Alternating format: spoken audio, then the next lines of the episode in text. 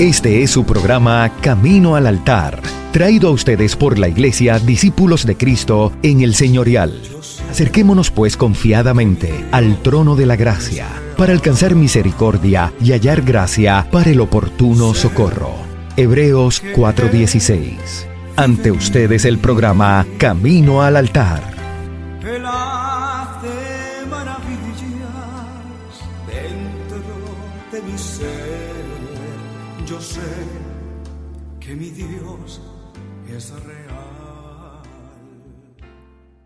Muy buenos días, le damos la bienvenida a este otro programa más de Camino al Altar. Agradecemos mucho su sintonía a esta hora donde le estaremos acompañando en otro programa que deseamos que sea de mucha bendición para su vida. Así que hoy vamos a estar retomando parte del tema de Adviento que tuvimos el pasado domingo. Le saluda Marlene Rivera y hoy estoy en compañía de nuestro pastor, reverendo Osvaldo del Brey y tenemos al pastor Saúl Rodríguez Ramos, que es el pastor asistente de nuestra iglesia para nuestra niñez y nuestra juventud. Le doy los buenos días a ambos. Gracias Marlene y gracias a todos los hermanos, hermanas, amigos y amigas que nos escuchan. Como siempre, esta hora, verdaderamente que estamos muy alegres y muy honrados de saber que ustedes nos escuchan domingo tras domingo. Saludos Marlene, saludos Pastor. Comparto esa nota de alegría de, de, poder compartir con ustedes y con todos los amigos y amigas que nos escuchan a través de este programa. Y aprovecho para lanzarle una nota de felicitación por el tiempo tan bonito que estamos viviendo, el tiempo navideño, tanto ustedes como a los que nos escuchan. Así es, eh, damos gracias al Señor porque estamos viviendo en esta época de adviento, ¿verdad? En esa preparación para la venida del niñito Jesús.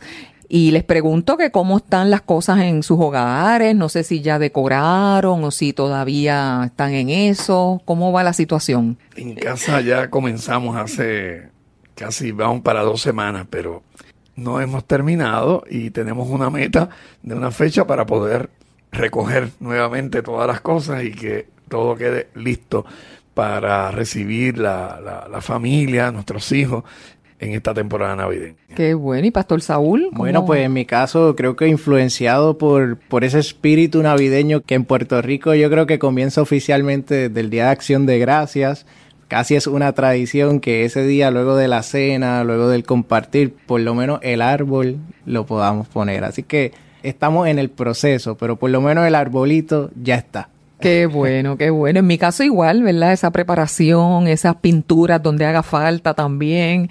Y yo digo que en esa preparación de adornar nuestros hogares y poner nuestras casas bonitas, pues ya es como un gozo, ¿verdad? Es como, es una, como alegría. una alegría. Y si a veces uno lo hace también y pone algo de música de Navidad, pues como que el espíritu se alegra al decorar nuestros hogares.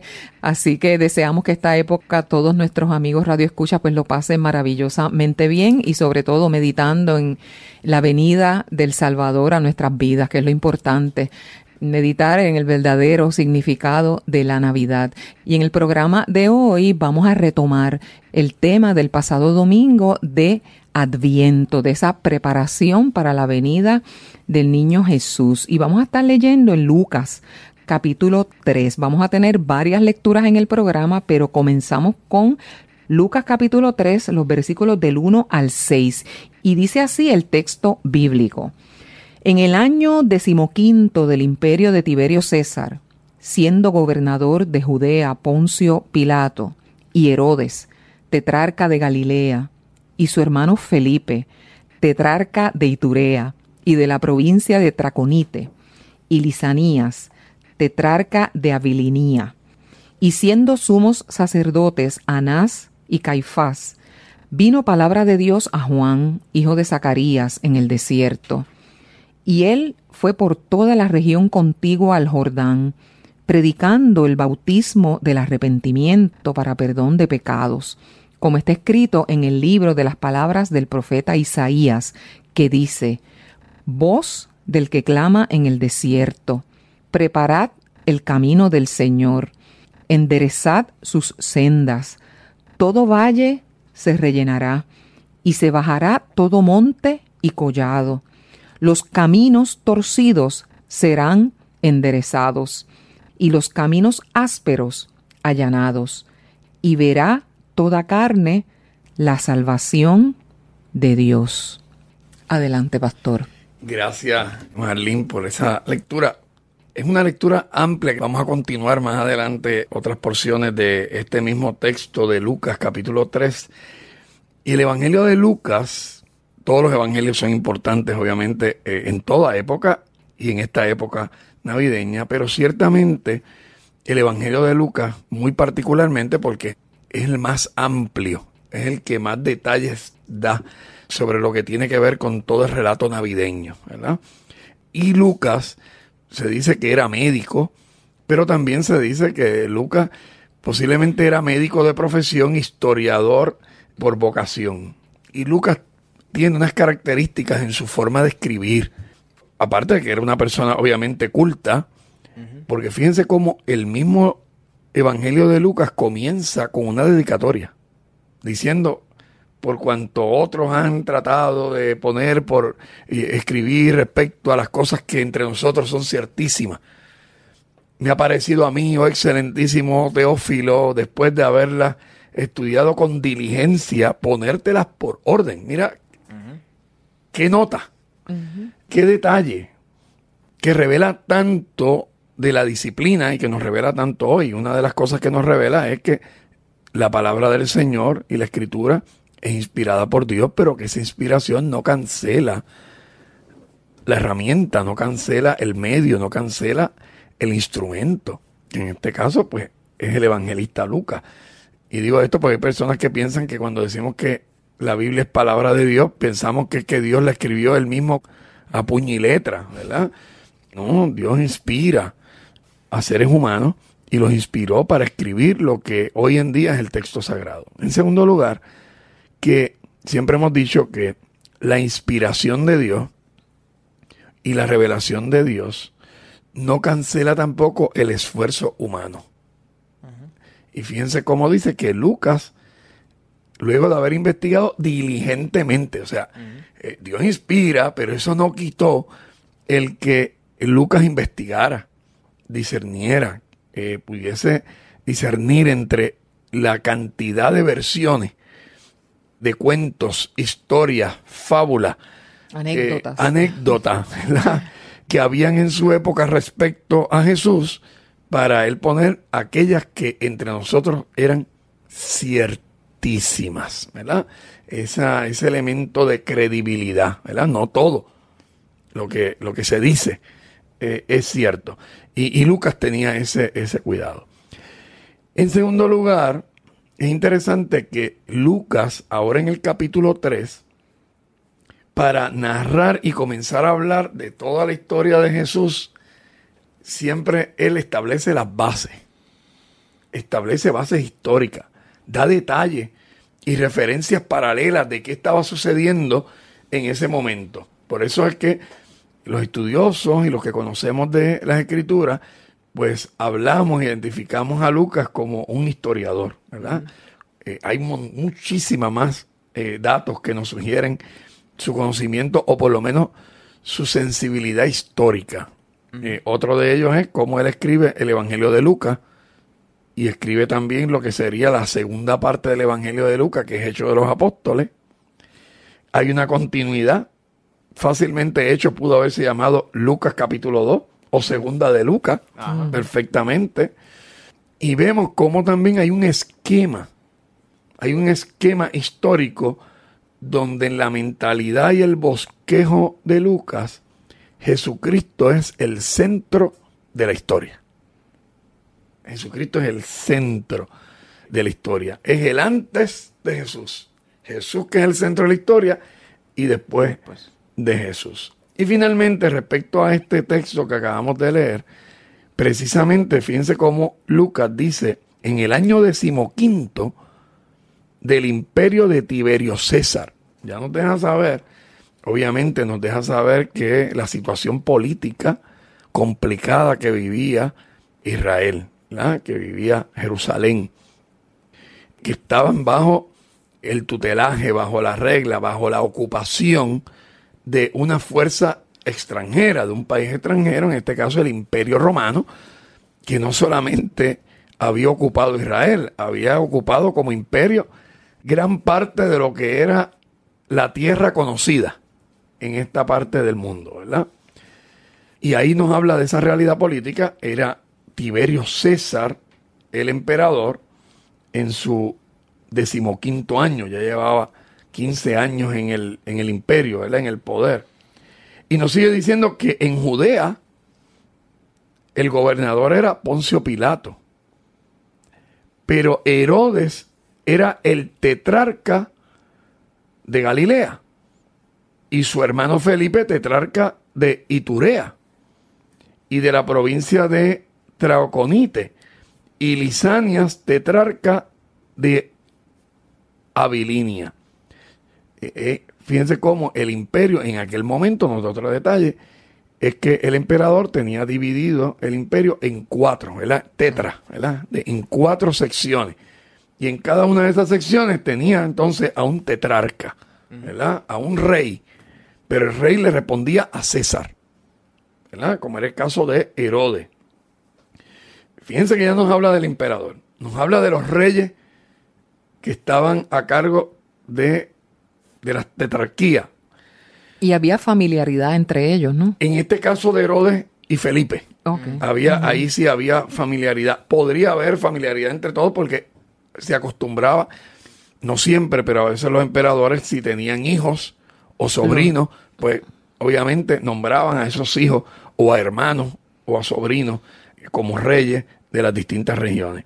Y después que nos habla del ámbito político, Lucas quiere ser sumamente específico y dice, y siendo sumos sacerdotes, Anás y Caifás. Y ese detalle es muy interesante porque Lucas quiere resaltar cuando dice que habían dos sumos sacerdotes, es una especie de denuncia. Porque sabemos que solamente podía haber un solo sumo sacerdote. Sin embargo, Lucas dice que en este momento en que va a hablar de Juan el Bautista, habían dos. Lo que deja saber de alguna manera el desorden. Mm. Se había corrompido el sistema religioso también. También. ¿Y a qué se debía esto? Porque eran familiares, ¿verdad? Anás y Caifás. Pero uno de ellos, pues, había sido sumo sacerdote, había sido depuesto, oficialmente ya no era el sumo sacerdote, pero en funciones nada ocurría, tenía tanto poder y tanta influencia dentro del ámbito judío que nada ocurría sin su consentimiento. Así que en funciones había dos, no oficialmente, pero de facto habían dos sumos sacerdotes. Y eso después se va a ver durante el proceso de Jesús y durante toda la historia, cómo ambos sacerdotes de alguna manera participaban del proceso de acusación de Jesús.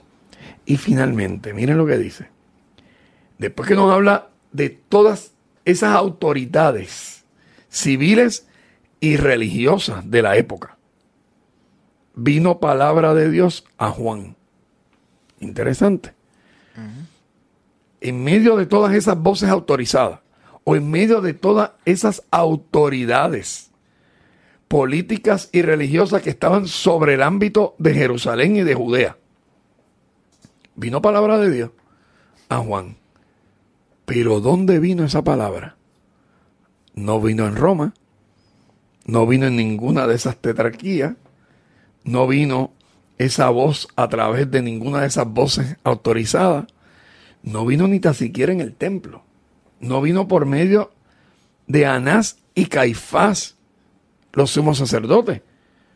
No, Lucas dice que vino palabra de Dios a Juan, hijo de Zacarías, en el desierto. En el desierto. Donde nadie se lo espera. Donde nadie se lo espera. Es decir, lo que está diciendo Lucas es que la voz de Dios no estaba en ninguna de esas voces de autoridad, sino que la voz de Dios Él la revela donde Él quiere y a quien Él quiere. Y en este caso fue a Juan y fue en el desierto. Y fue en el desierto, ¿verdad? Y entonces da el detalle de que predicó por toda esa región contigua al Jordán, predicando el bautismo del arrepentimiento para perdón de pecados. Y ahorita vamos a, estar eh, hablando un poquito más de ese elemento de la predicación de Juan eh, el Bautista. Sí, me, me parece muy interesante y, y gracias Pastor por esa introducción tan completa porque pocas veces nosotros nos acercamos al texto teniendo en consideración eso, que Lucas como historiador, escribiendo esta obra tan bien pensada, tan bien construida y, que, y que esa construcción nos permite fecharla, nos da también la oportunidad de que nosotros entendamos que Dios mira al humilde. Dios mira al humilde y Dios mira a su pueblo y el saber que la voz de Dios nosotros los seres humanos no la podemos limitar o reducir a un sistema, para mí es esperanzador, porque si esto es un texto de hace dos mil años atrás, que nosotros podamos traerlo al siglo XXI y tratar de entender que este modo de operación Dios sigue teniéndolo con su gente.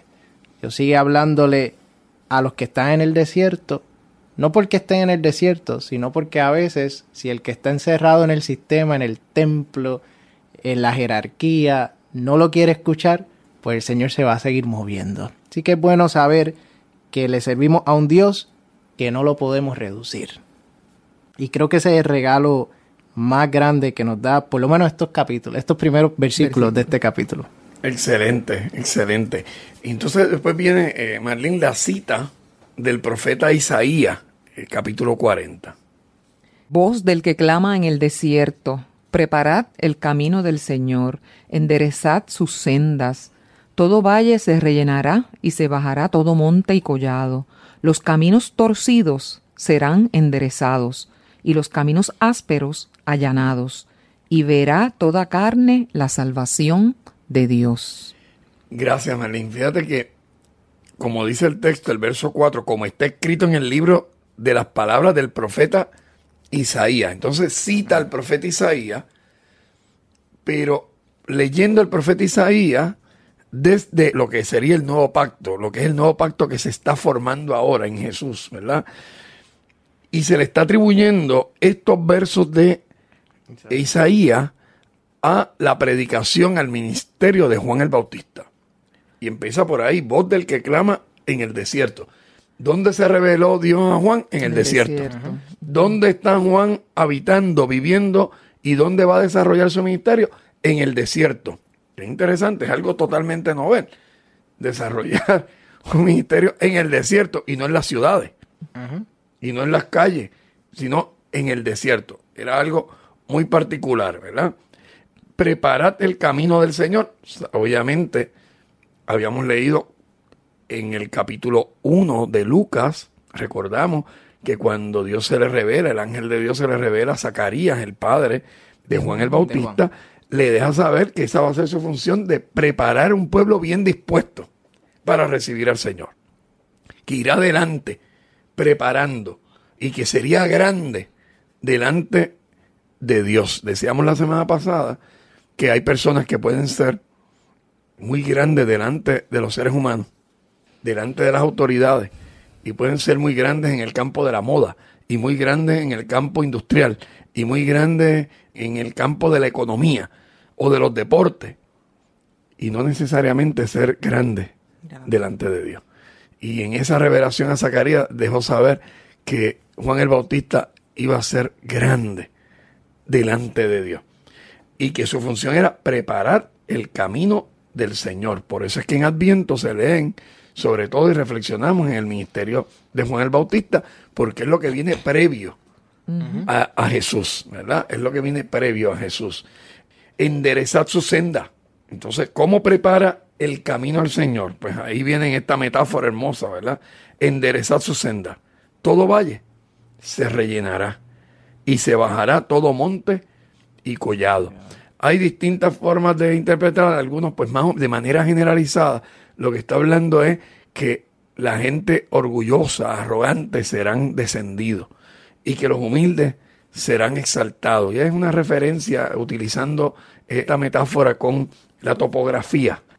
tan escarpada y tan notada, sobre todo en Judea y Jerusalén, que todo se compone de lomas y pequeños valles, ¿verdad? Y se bajará todo monte y collado. Los caminos torcidos serán enderezados y los caminos ásperos allanados. Porque no solamente la preparación del camino tiene que ver, obviamente, con corregir, pero también tiene que ver con facilitar. Una de las partes importantes del Evangelio es que acerca el reino a la gente, acerca el reino y hace el camino a Dios más fácil. fácil, sin obstáculos, ¿verdad? Que a veces distraen mucho. Correcto, y, sin los obstáculos que los mismos seres humanos y las religiones han eh, puesto, ¿verdad? Y los caminos ásperos allanados. ¿Para qué? Y verá toda carne la salvación, de Dios. Y cuando habla ahí de toda carne, está hablando de todo ser viviente. Pero fíjate, todo ser viviente no lo está limitando a una etnia, no lo está limitando a una raza, no lo está limitando a un gentilicio, sino que toda carne verá la salvación de Dios. Está muy interesante porque esa imagen de que nosotros preparamos nos regala también la certeza de afirmar que Marlene, ni tú, ni usted, pastor, ni, ninguno de los que nos escuchan, ni yo, somos dioses. Y a veces queremos hacer el trabajo de aquel que viene, de aquel que va a llegar. Y, y lo que Juan el Bautista, o estas palabras, ¿verdad?, del profeta Isaías, que se ven reflejadas en la labor de Juan el Bautista, eh, no, nos enseña es, es eso, que nosotros en el país donde vivimos, en la familia en la que estamos ubicadas, en el trabajo que tenemos el privilegio de hacer, preparamos, preparamos camino. Y hay cosas que no necesariamente vamos a ver porque la historia y la narrativa bíblica nos deja ver que Juan el Bautista no vio muchas de las cosas que Jesús hizo posteriormente porque él murió, ¿verdad? Y no vamos a entrar en eso, pero creyó en lo que estaba haciendo y dio el máximo.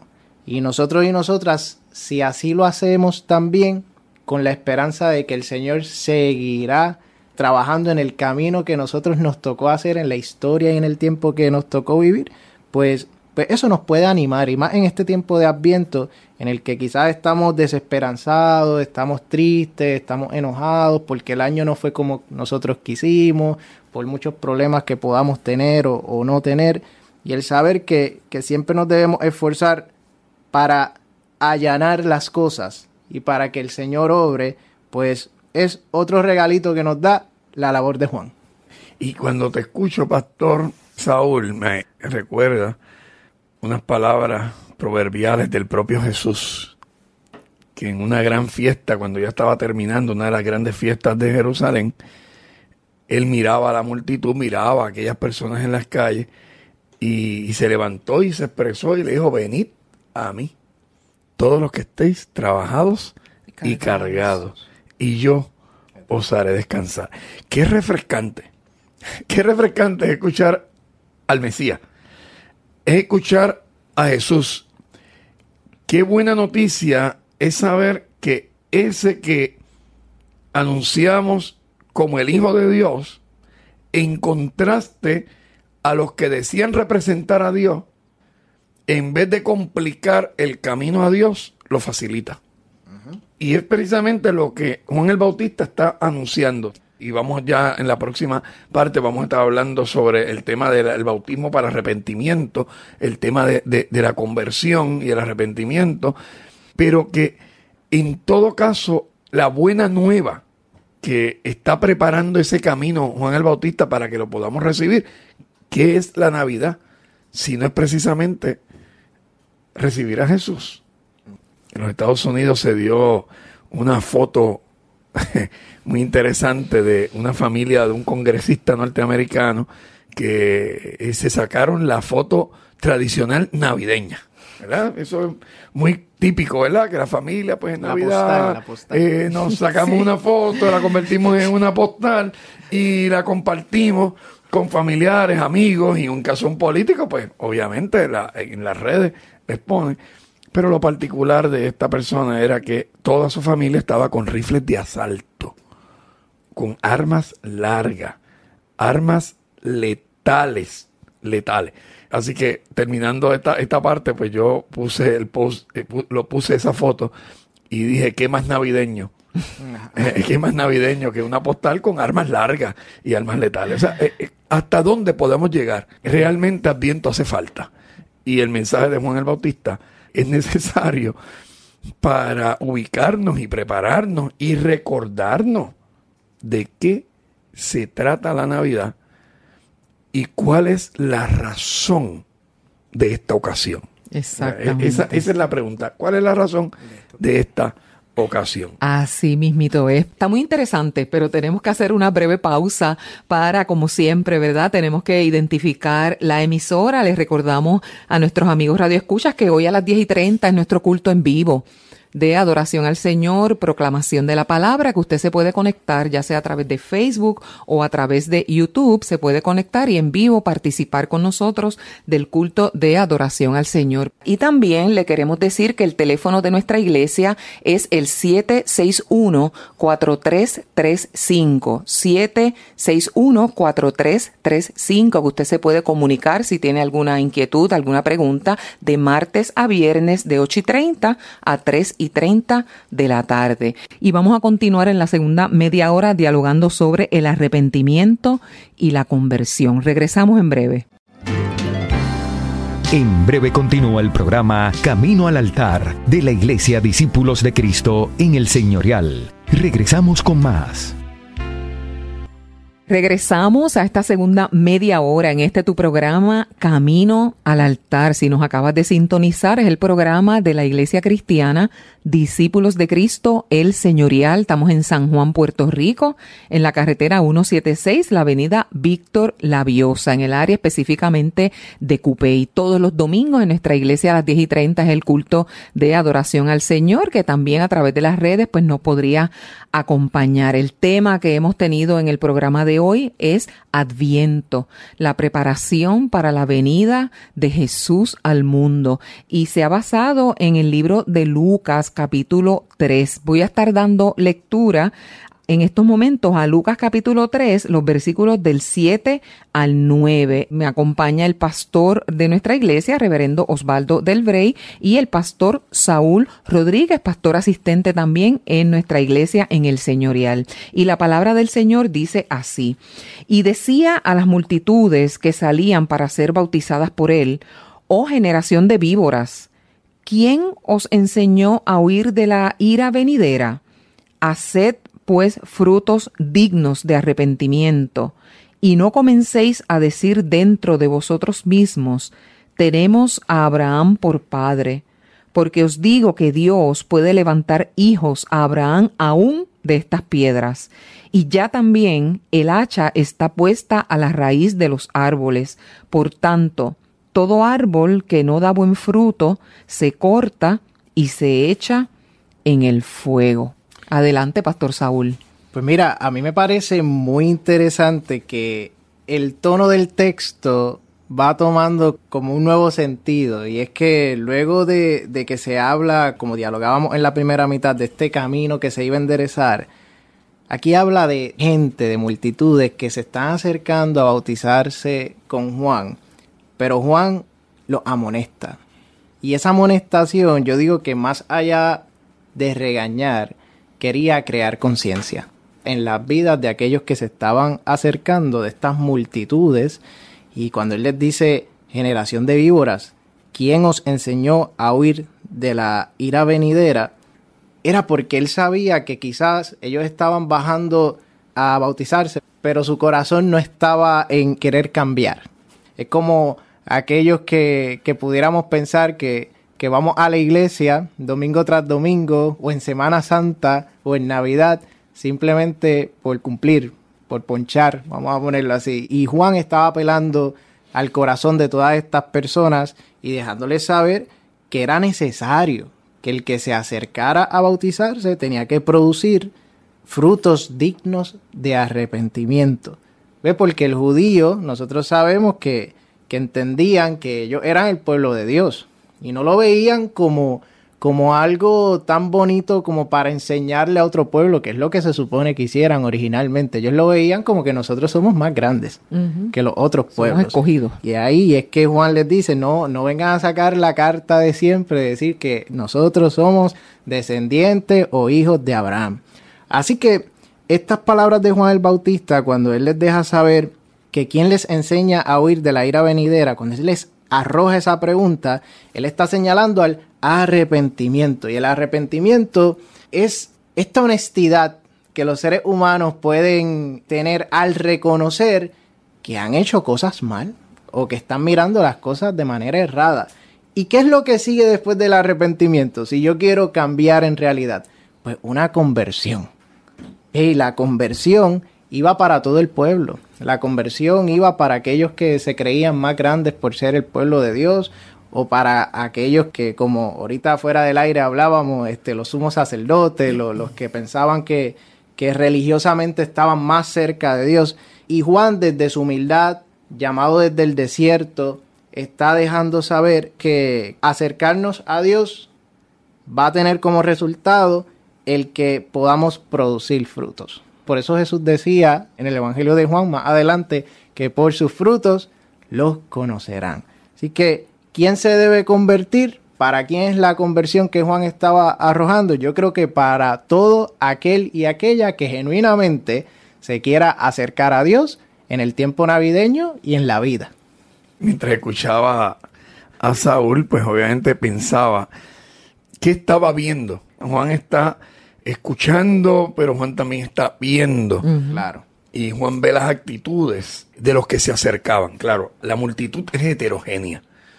Pero dentro de esa multitud, posiblemente este pasaje, porque más adelante vamos a ver identificado los distintos sectores que estaban allí en esa multitud, ¿verdad? Identifica algunos de ellos. Y es muy posible que aquí se refiriera dentro de esa multitud a los escribas y fariseos. Y posiblemente a todos los que de alguna manera estaban asociados a ese ámbito religioso, religioso. ¿verdad? Judío. Porque precisamente les dice quién los enseñó a huir de la ira venidera. Y la clave hermenéutica nos la da cuando dice, porque decimos a Abraham tenemos por padre. Es decir, que él posiblemente escuchaba los argumentos de ellos o podía inferir por las actitudes, por el lenguaje corporal de ellos, que de alguna manera ellos rechazaban el bautismo para arrepentimiento los judíos conocían el bautismo. Juan el Bautista no se inventó el bautismo.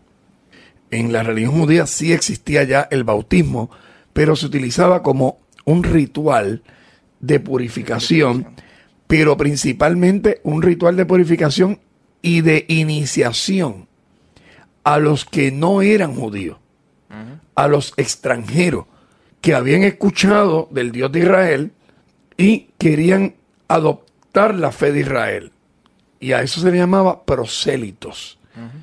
Y los prosélitos, una de las partes importantes del ritual para hacerte prosélito judío, era el bautismo.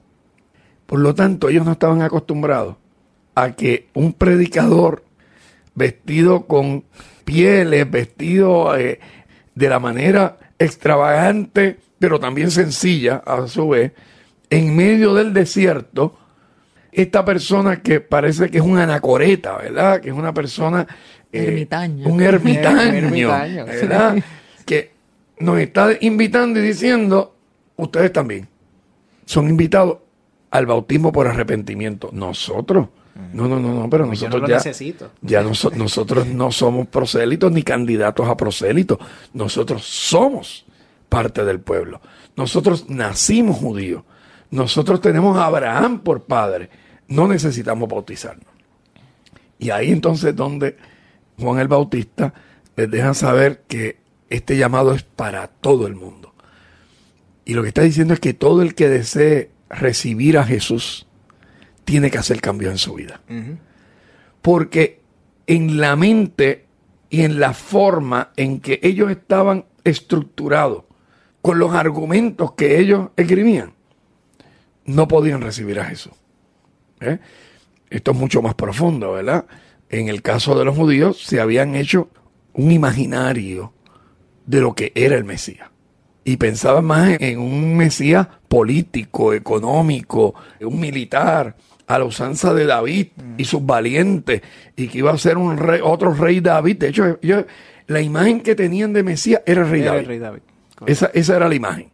Ellos esperaban en ese linaje que volviera a surgir nuevamente un líder militar, estratega, carismático, valiente, como David, que pudiese reagrupar la fuerza de Israel y poderse quitar de encima lo que era el imperio romano, que sabemos que de por sí era algo muy fuerte y muy doloroso para ellos.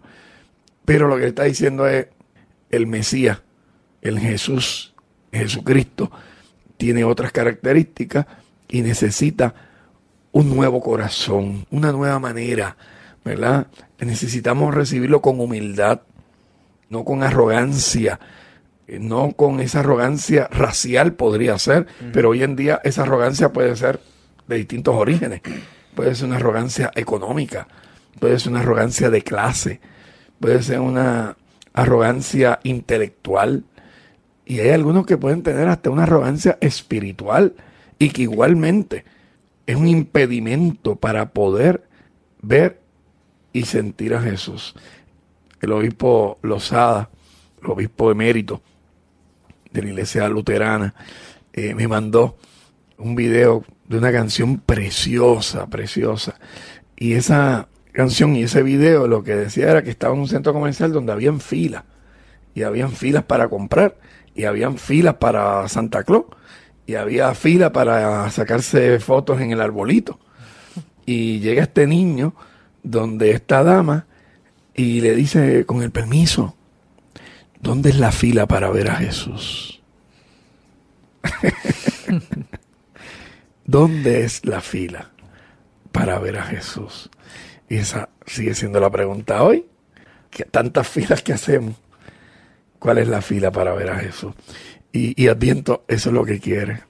Tomar esa conciencia de que para ver a Jesús no solamente hay que hacer fila.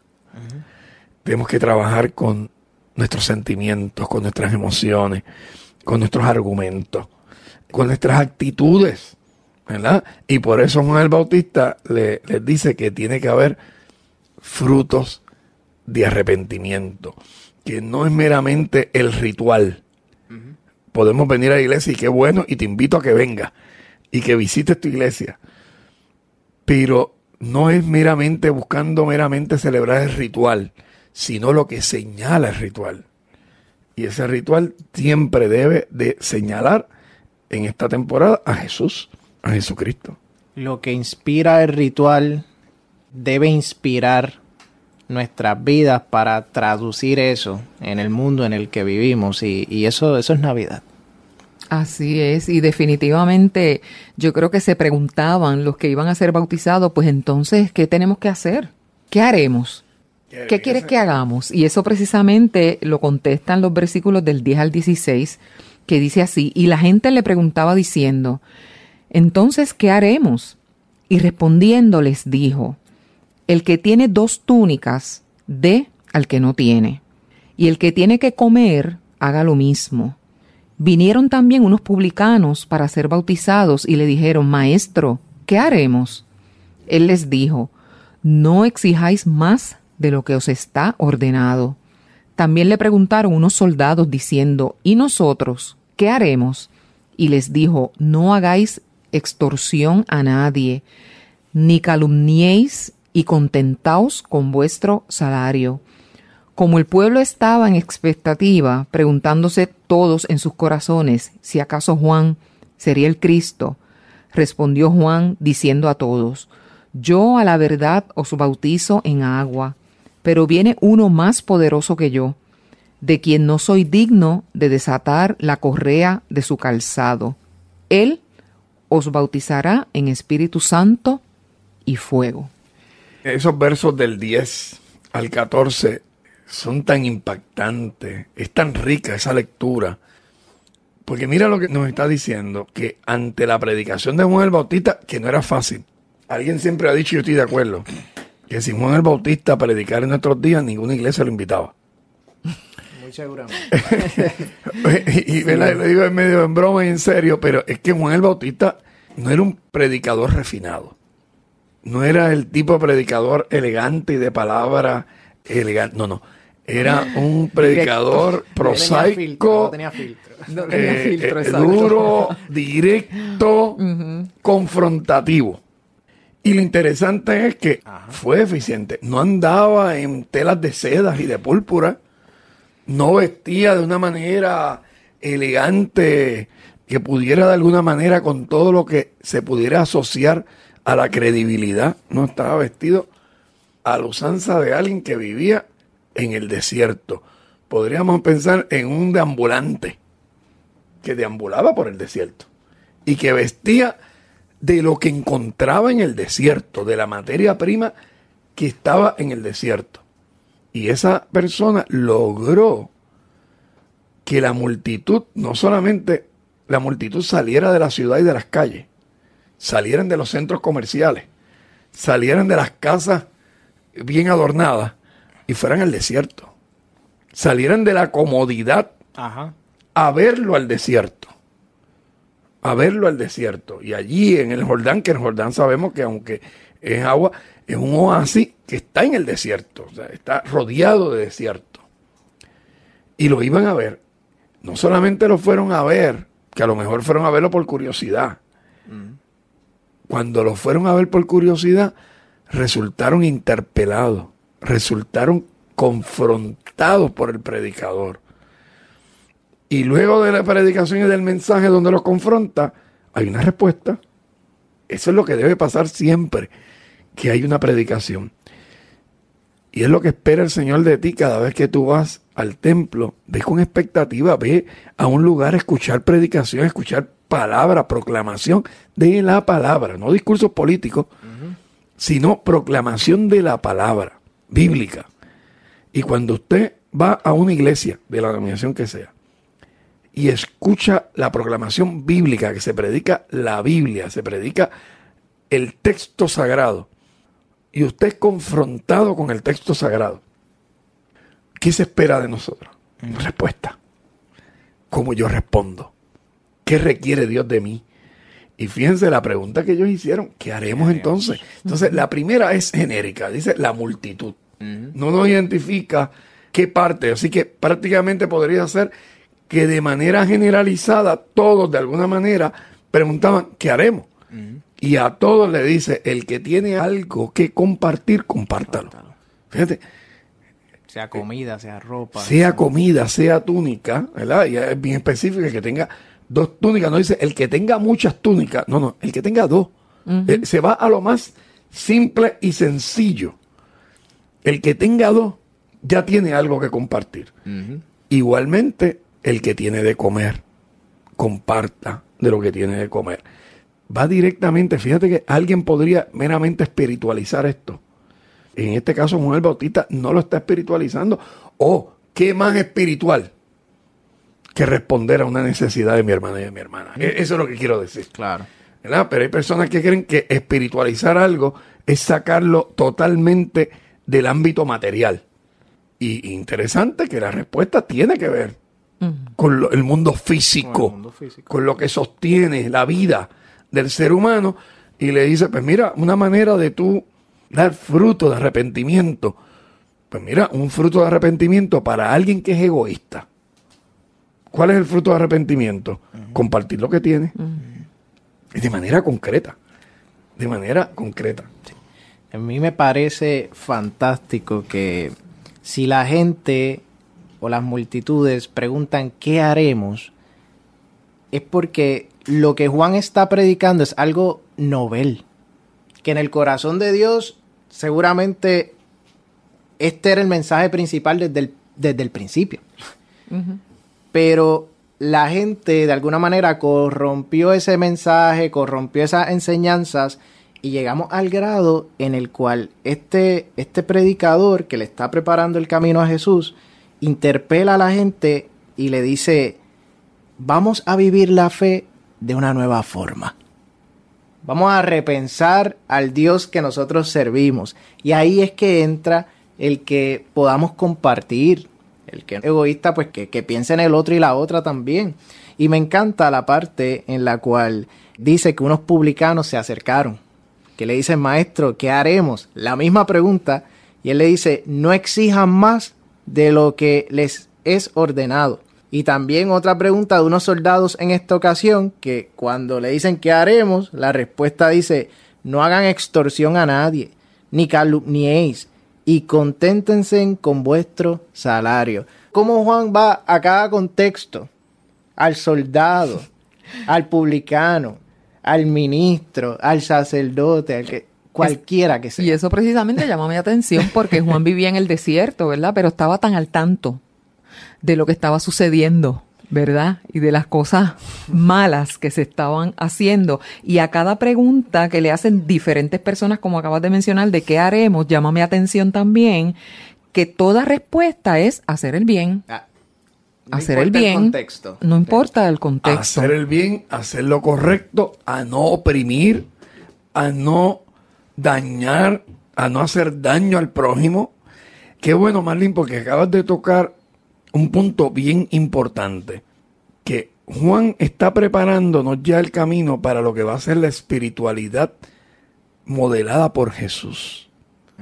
Una espiritualidad modelada por Jesús al ser humano que va a hacer contraste con la espiritualidad, pseudo espiritualidad que han proyectado los escribas, los fariseos y los sacerdotes. ¿Ven? Y es una espiritualidad práctica. Una espiritualidad práctica. Y aquí yo lo he repetido siempre, yo he acuñado el término eh, que yo siempre digo, que Jesús lo que hizo fue que nos modeló una espiritualidad a escala humana. Para mí es maravilloso el relato navideño y todo lo que nos dicen los evangelios, porque nos está diciendo es que Jesús nos está presentando una espiritualidad asumible, una espiritualidad que podemos seguir, una espiritualidad que podemos practicar día a día y no una espiritualidad enajenada, Inalcanzable. inalcanzable, que lo único que produce Fatiga, es frustración, fatiga, sí. fatiga, cansancio. Y por eso Jesús le dijo, venid a mí los que estéis trabajados y cargados, yo los haré descansar. ¿De qué los voy a hacer descansar? De estos fariseos, que lo que hacen es complicarles el camino a Dios. ¿Ves? Y entonces no nos da, ¿verdad? El tiempo para decir tanto, pero fíjate cuán pertinente. Y él estaba en el desierto, pero no significaba que estaba enajenado. Exacto. Él estaba en contacto. Y por eso es que es profeta. Porque profeta no es tanto el que adelanta el futuro, sino el que revela y aclara el aquí y ahora. De poco me sirve un profeta que me diga lo que va a pasar en el 2045 o en el 3000 y me deje mi presente a oscura y me deje mi existencia sin esperanza y sin la luz de Cristo. El profeta realmente es el que denuncia y anuncia el aquí y el ahora. Y arroja luz sobre la tiniebla, no sobre las tinieblas dentro de 300 años, que yo no voy a estar, sino arrojar luz sobre las tinieblas que arropan la tierra hoy, hoy en nuestro tiempo. Ese era Juan el Bautista. Y por eso es que está haciendo esa preparación para el camino de Jesús. Ese elemento que Pastor Saúl habla de los soldados, los publicanos. Los publicanos eran cobradores de impuestos para Roma.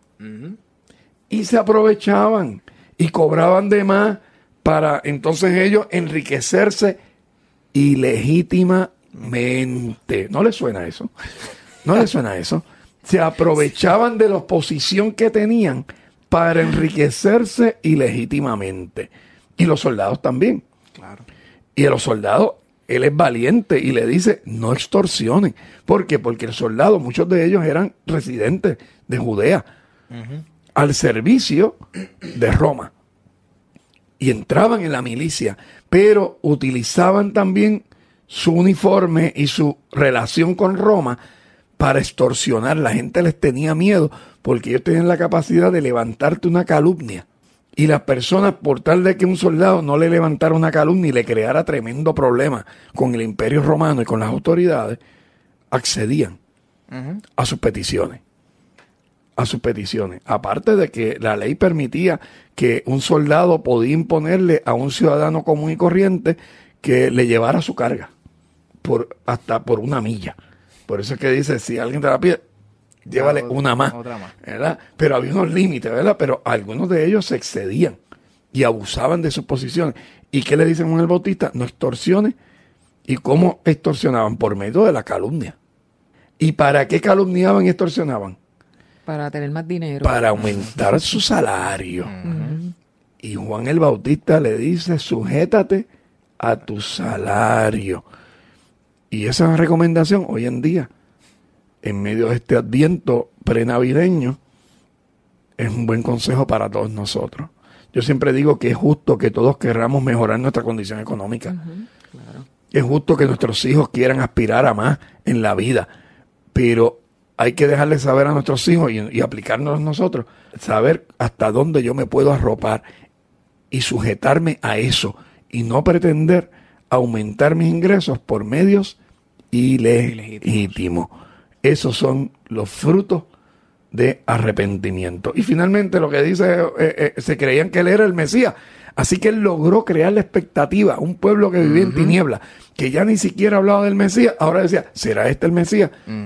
Y Juan el Bautista le dijo, no, yo no soy el Mesías, sino que el que va a venir después de mí, yo ni siquiera puedo desatar la sandalia de sus pies. Les dejo saber, por ahí va la cosa.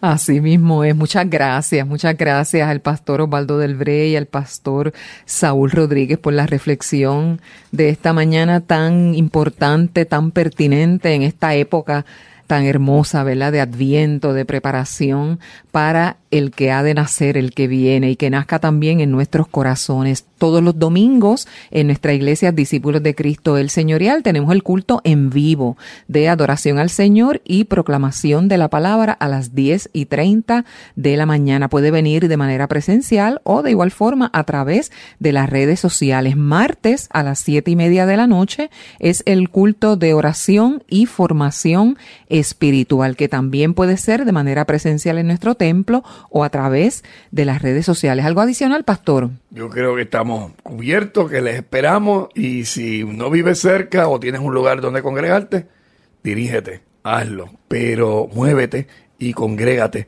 en esta Navidad. Amén. Muchas gracias al pastor Saúl por habernos acompañado en esta mañana. Será hasta el próximo domingo en un programa más de Camino al Altar. Dios te bendiga. Este ha sido su programa Camino al Altar, traído a ustedes por la Iglesia Discípulos de Cristo en el Señorial. Si desea contactarnos o saber más de nosotros, le invitamos a accesar nuestra página icdcelsenorial.org o búsquenos en Facebook, Iglesia Discípulos de Cristo El Señorial. Le esperamos la próxima semana en otra edición de Camino al Altar.